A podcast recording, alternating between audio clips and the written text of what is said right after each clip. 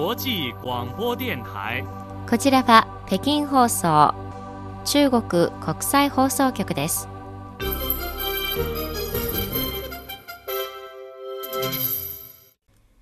こんばんは、ニュースをお伝えします。まず主な項目です。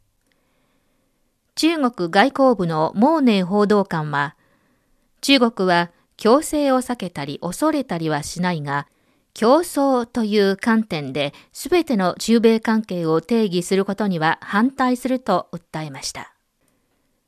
中国救援隊を乗せた中国国際航空のチャーター便が現地時間2月8日午前4時半、トルコのアダナ空港に着陸しました。中国の宇宙ステーションに滞在している神舟15号の乗組員が近日1回目の船外活動作業を実施する見通しです。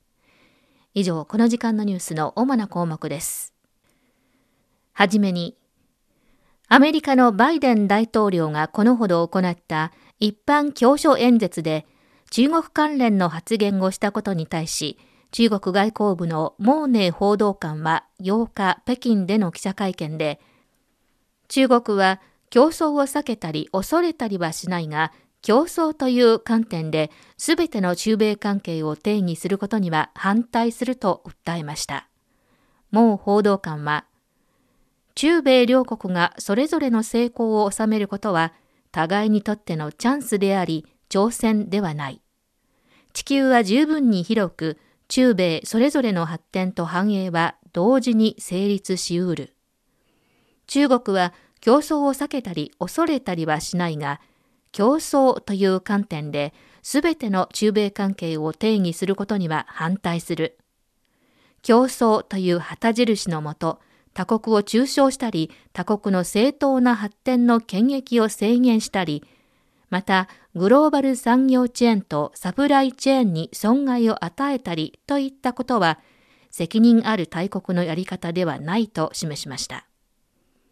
さらに、健全で安定した中米関係は、両国民の根本的利益に合致し、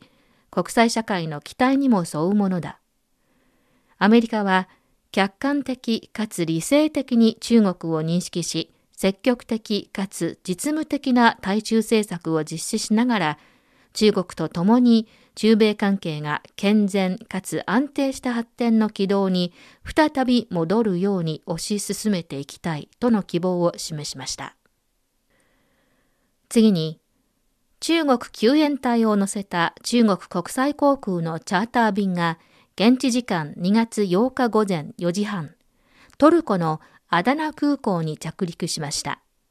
到着した救援隊のメンバー82人は3つのチームに分かれ、被災地の実際状況に基づいて国際救助活動を展開する予定です。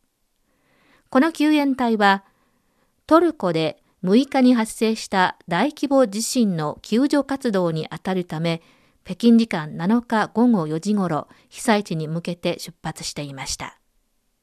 彼らは国連の国際捜索救助諮問グループが実施する都市型捜索救助の分類基準の最上位であるヘビの認証を受けた国際捜索救助隊であるということです。中国政府から派遣された初のヘビ認証の都市型捜索救助チームとして、トルコに赴いた82人の隊員は主に北京市消防救助総隊、中国地震応急捜索救助センター、応急総病院のスタッフで構成され、持ち込んだ合わせて21トンの捜索、通信、医療などの救援装備と物資のほか、災害救助犬4匹とともに、2つの作業現場で同時に捜索・救助活動を行うことが可能です。トルコ到着後、隊員たちは音声・映像モニタリングによる生命探知機や医療機器を携え、災害救助犬とともに被災地入りし、早急に捜索・救助活動を開始するということです。次です。中国商務部は、中国、ASEAN、東南アジア諸国連合自由貿易区バージョン 3.0 交渉の第1回協議が7日に開始されたと伝えました。会議には中国と ASEAN 諸国の所管部署及び ASEAN 事務局の関係者がビデオ形式で出席しました。会議では交渉の段取り規則、組織配置、作業計画などの議題について踏み込んだ討議が行われ、航続交渉のためのタイムテーブルとロードマップが作成されました。2022年11月、中国と ASEAN は共同で中国 ASEAN 自由貿易区バージョン 3.0 の交渉を正式に開始することを発表しました。双方は交渉が物品貿易、投資、デジタル経済、グリーン経済などの分野でより包摂的、現代的、全面的、かつ互恵的な自由貿易区を構築することで合意しました。こちらは北京放送中国国際放送局です。ただいま北京からニュースをお伝えしています。中国有人宇宙飛行事業弁公室によりますと、中国の宇宙ステーションに滞在している神舟15号の乗組員が、近日1回目の船外活動作業を実施する見通しだということです。有人宇宙船神舟15号の乗組員は北京時間2022年11月30日、宇宙ステーション複合体への進入に成功し、軌道上での作業や生活を開始してすでに70日が経ちました。この間、神舟14号の乗組員との軌道上での交代や、宇宙ステーションや有人宇宙船設備の点検、一連の宇宙科学実験などを相次いで完了させました。また、中国の旧正月も宇宙ステーションで過ごしました。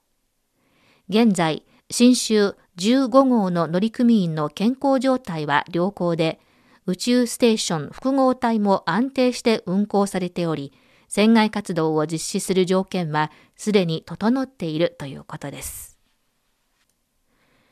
次です。商務部外国投資管理士の毛家庭責任者はこのほど、中国の去年の外資導入は引き続き安定した伸びを示したとした上で、実行ベースの外資利用額が初めて1兆2000億元、およそ23兆円の大台を突破し、比較ベースで前の年の同じ時期に比べて 6.3% の増加となったと明らかにしました。去年は外資参入規制が全面的に解除されたことにより、製造業の実行ベース外資利用額が前の年の同じ時期に比べて46.1% 増え、3237億元、およそ6兆2696億円に上り、自動車製造業の外資導入が 263.8% と大幅に増加しました。おしまいのニュースです。国務院台湾事務弁公室の朱鳳蓮報道官は8日、大陸部での新型コロナウイルス感染症は効果的に抑制されており、感染症を口実として台湾海峡両岸の交流を阻害することは民意に背いている。両岸の同胞は正常な交流と往来の実現を強く願っている。民進党当局が民衆の幸せに重きを置き、あらゆる人為的な制限を速やかに解除して、小三通の全面再開を実現するよう希望すると述べました。小三通とは、福建省と金門島、馬祖列島間で小規模な通商、通航、郵便業務を行うことを指します。以上、この時間のニュース、毛軍がお伝えしました。